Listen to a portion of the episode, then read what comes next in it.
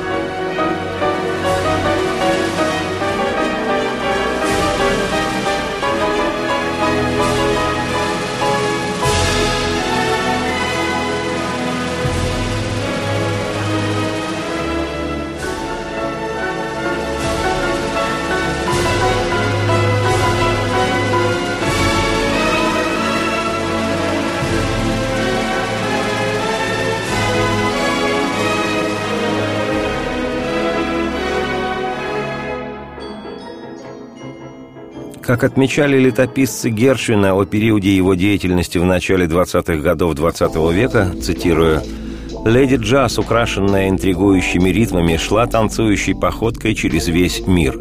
Но нигде ей не встретился рыцарь, который ввел бы ее, как уважаемую гостью, в высшее музыкальное общество. Джордж Гершвин совершил это чудо». Цитате конец.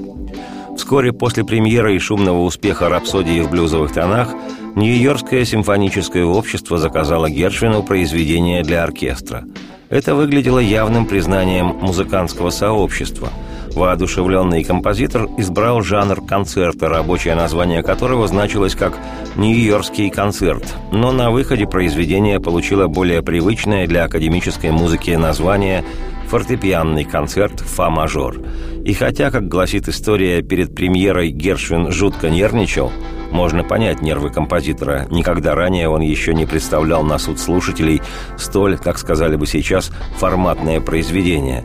Фортепианный концерт, тем не менее, с не меньшим восторгом, нежели «Рапсодия в блюзовых тонах», был принят и публикой, и критикой.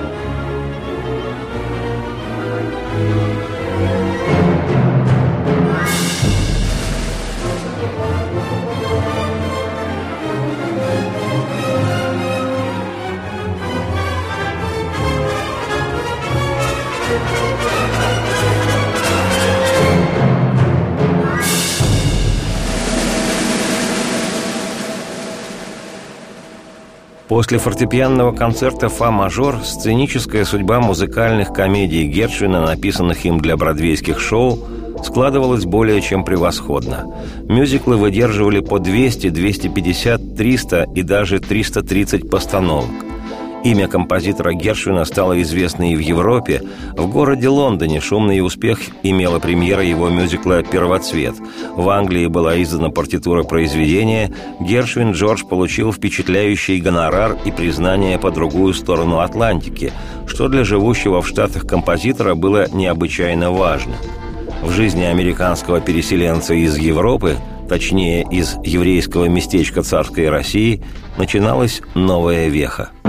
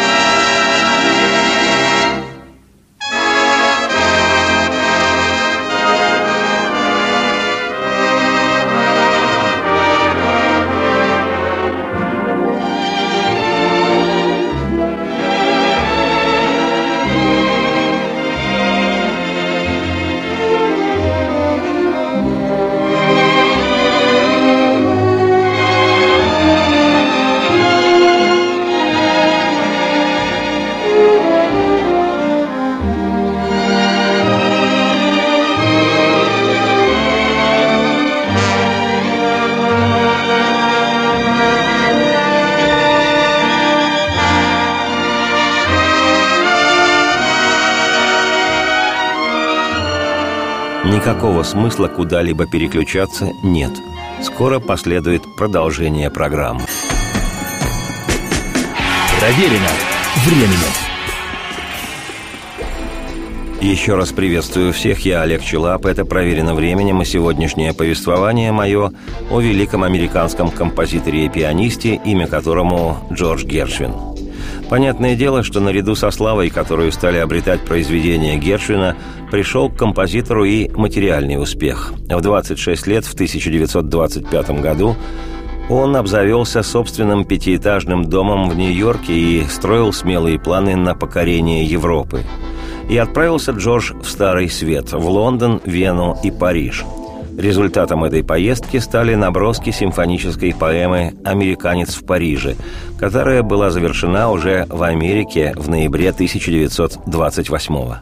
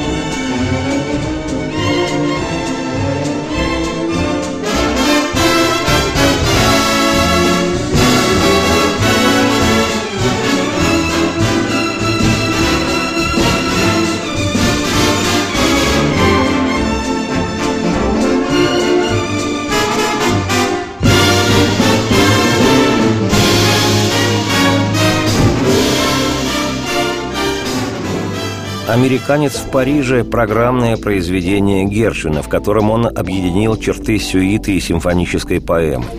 Премьера этой фантазии прошла в декабре того же 1928 года в уже знакомом Гершвину по дебюту его фортепианного концерта престижном Нью-Йоркском филармоническом обществе – Восхищение критики и публики было зашкальным. Слава нового произведения удачливого композитора из Америки опять-таки шагнула через океан в Европу, и три года спустя американец в Париже с успехом исполнялся сначала в Лондоне, а вскоре произведение вошло в постоянный репертуар многих оркестров мира – что примечательно, симфоническое это произведение привлекло внимание не только дирижеров, но и хореографов. «Американец в Париже» был представлен на ведущих сценах мира как балет –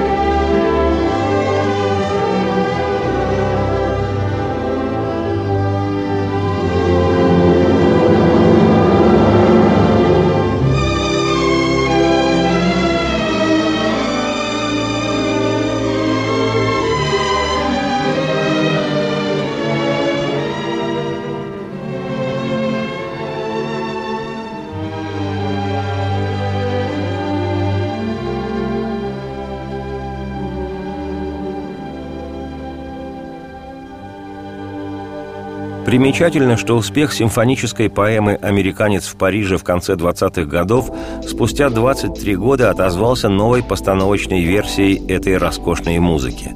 В 1951 году знаменитый американский режиссер театра и кино Уинсент Минелли поставил музыкальный фильм «Американец в Париже», основанный на музыке Джорджа Гершвина.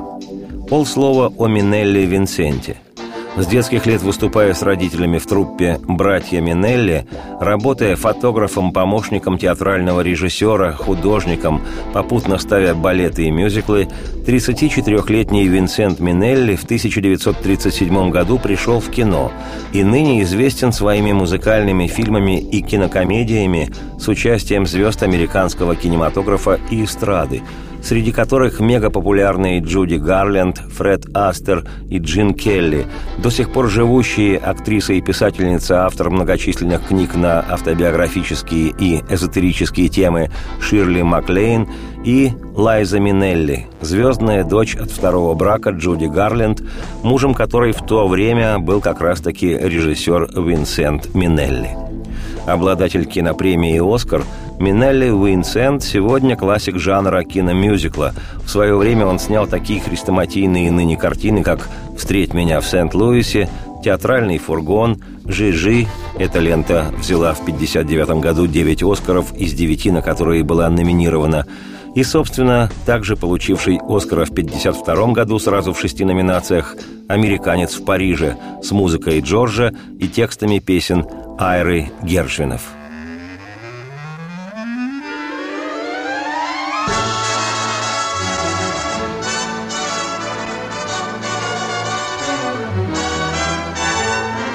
Une chanson, c'est Paris, c'est Montmartre, c'est Robinson. C'est le jour qui s'éveille comme un pinson, car l'amour est là dans mon cœur. Ah, quel grand bonheur! C'est le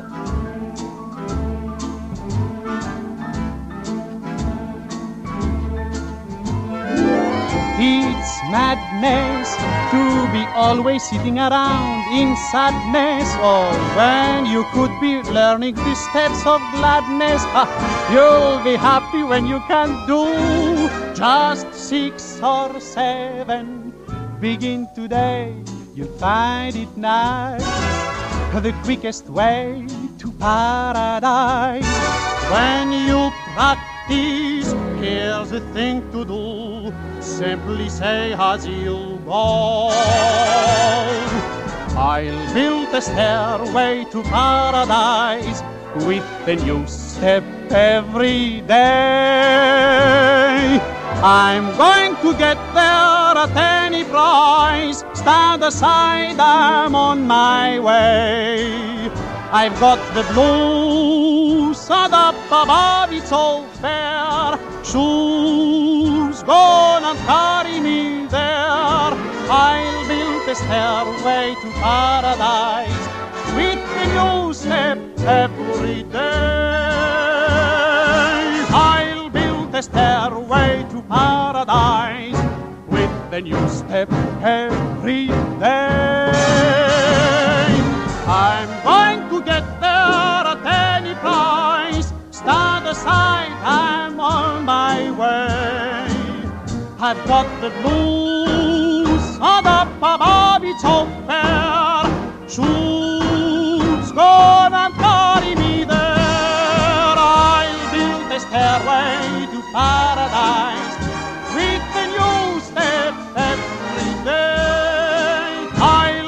A stairway to paradise with a new step every day. I'm going to get there at any price. Stand aside, I'm on my way. I've got the blues and up above it's all fair.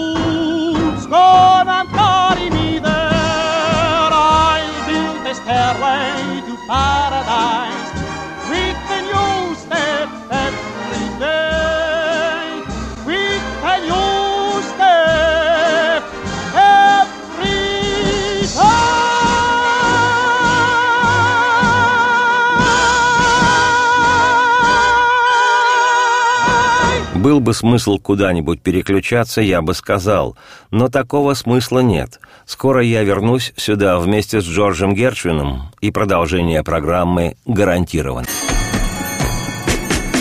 Проверено временем.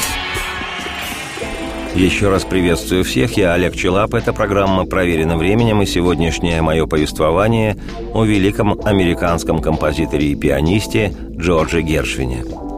После триумфа симфонической поэмы «Американец в Париже» Гершвин продолжал писать музыку для бродвейских постановок, хотя времена наступали мрачные. То был конец 20-х, начало 30-х годов 20 века. В американской истории этот период именуется «Великой депрессией». Вообще-то говоря научно, Великая депрессия – это не только американский кризис. В русском языке это словосочетание «Великая депрессия» Great Depression, зачастую применяется лишь по отношению к североамериканским Соединенным Штатам, к жестокому экономическому спаду, случившемуся там в 29-33 годах. Хотя на самом деле термин Great Depression, Великая депрессия, означает в целом мировой экономический кризис, который начался в 1929 и продолжался до года 1939, фактически приведя человечество ко Второй мировой мясорубке, поскольку депрессия та великая затронула не только Штаты, но и наиболее чувствительно и Канаду, и Британию, и Германию с Францией. В этих странах очень сильно пострадали промышленные города, практически повсеместно прекратилось строительство и в буквальном смысле полегло сельское хозяйство. Цены на продукцию упали где-то на 40-60%. Такой с капиталистическим оскалом удар под дых населению ведущих индустриальных стран мира – Карл Маркс об этом писал еще в XIX веке. В Штатах же коллапс в экономике наиболее остро чувствовался с 29 по 33 годы, и говоря словосочетание «Великая депрессия», люди часто имеют в виду исключительно США. Судя по тому, что описывают летописи, жизнь у людей в то время была аховой, что называется «на выживание». А, как известно, в годы лишений и тягот особенно ценится то, что отвлекает народ от жути повседневной жизни. Цирк, веселый без зауми театр, кино и прочие зрелища и, конечно, музыка. Rhythm, music. My gal, who could ask for anything more? Daisy in green pastures. My gal, who could ask for anything more? Man trouble, I don't mind him.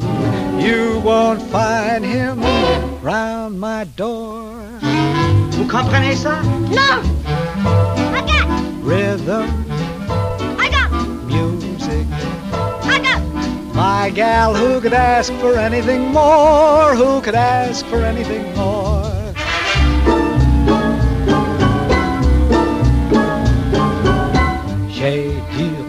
Rythme, j'ai de la musique, j'ai ma chérie, who could ask for anything more? J'ai des daisies dans green pastures, j'ai ma chérie, who could ask for anything more? Old man trouble, I don't mind him. You won't find him hanging round my door. Comprenez ça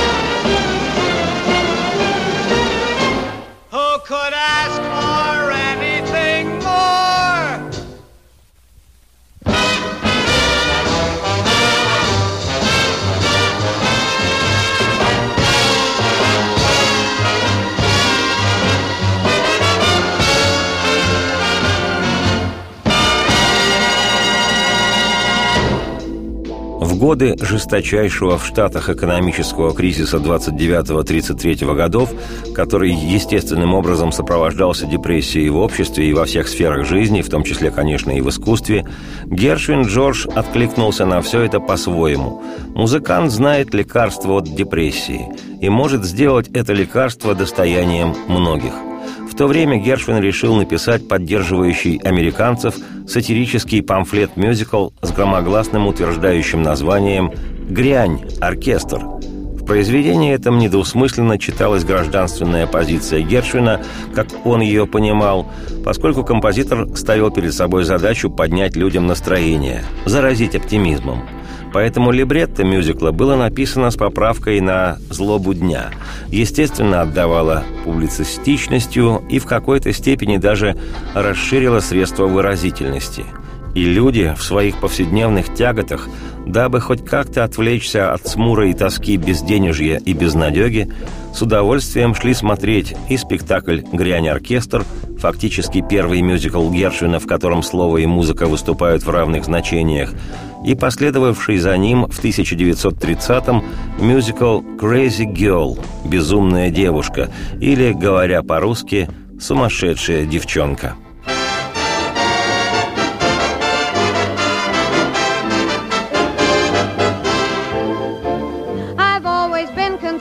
quite a delicate child, watched over by a governess and nurse. To say I've led a sheltered life putting it mild. I promise you it couldn't be much worse. Mother always called me her hothouse rose, and all the dates I had were with hothouse clothes. But now that I am old enough to cast a few votes, I'm going out and sow a few.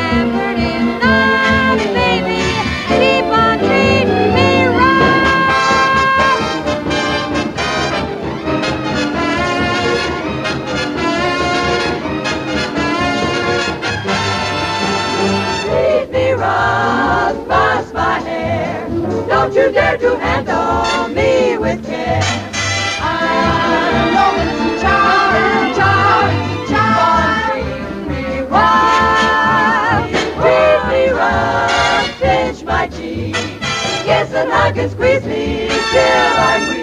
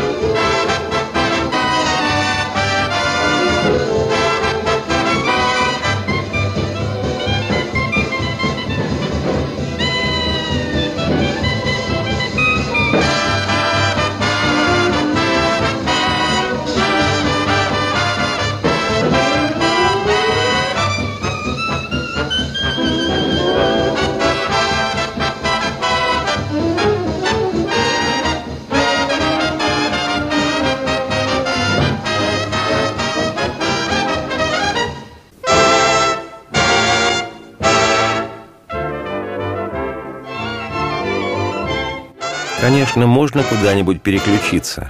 А смысл? Совсем скоро вернется сюда Гершвин Джордж. Это ж надо понимать и ценить.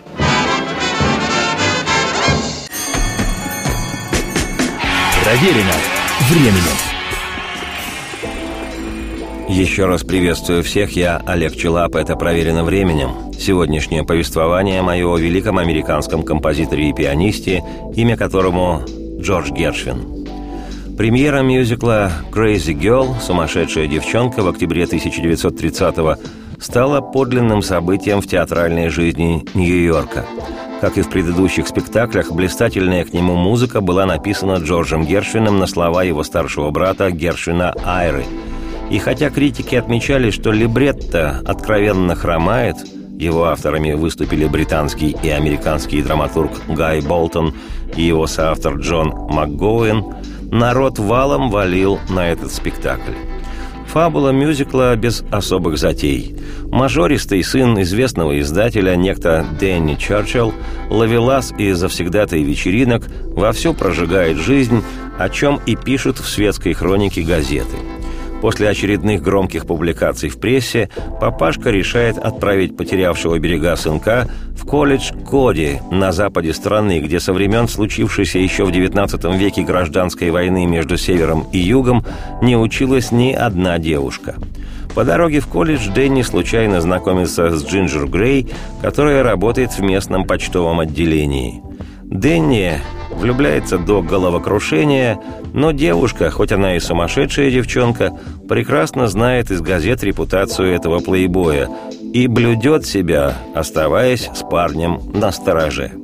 Поскольку в конце все должно быть хорошо, к финалу незадачливый герой понимает, что жизнь сурова, но в результате все счастливы, как и положено в мюзикле, да еще и американском. На премьере, на которой присутствовал сам Гершвин Джордж, в оркестровой яме в числе музыкантов находились джазмены, легендарные в скором будущем бенд-лидеры, ныне звезды мировой величины номер один. Барабанщик Джин Крупа, кларнетист, саксофонист и трубач Джимми Дорси, тромбонист Глен Миллер, кларнетист Бенни Гудман и много кто еще. Вот такие знаковые переплетения судеб. Публика ликовала, а критика отмечала, цитируя, «Это был свежий, гениальный и роскошный восторг».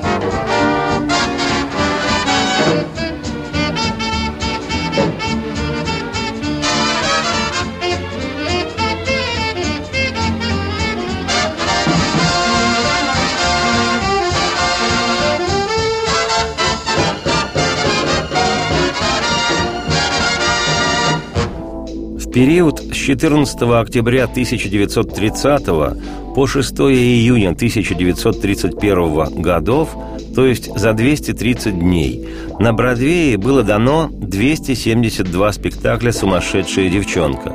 Шоу шло каждый день, а в выходные случалось, что и по два раза – Позднее гершвинский мюзикл «Crazy Girl» стал для Америки в известном смысле культовым. Во-первых, он до сих пор идет в театре, хотя и в новых редакциях.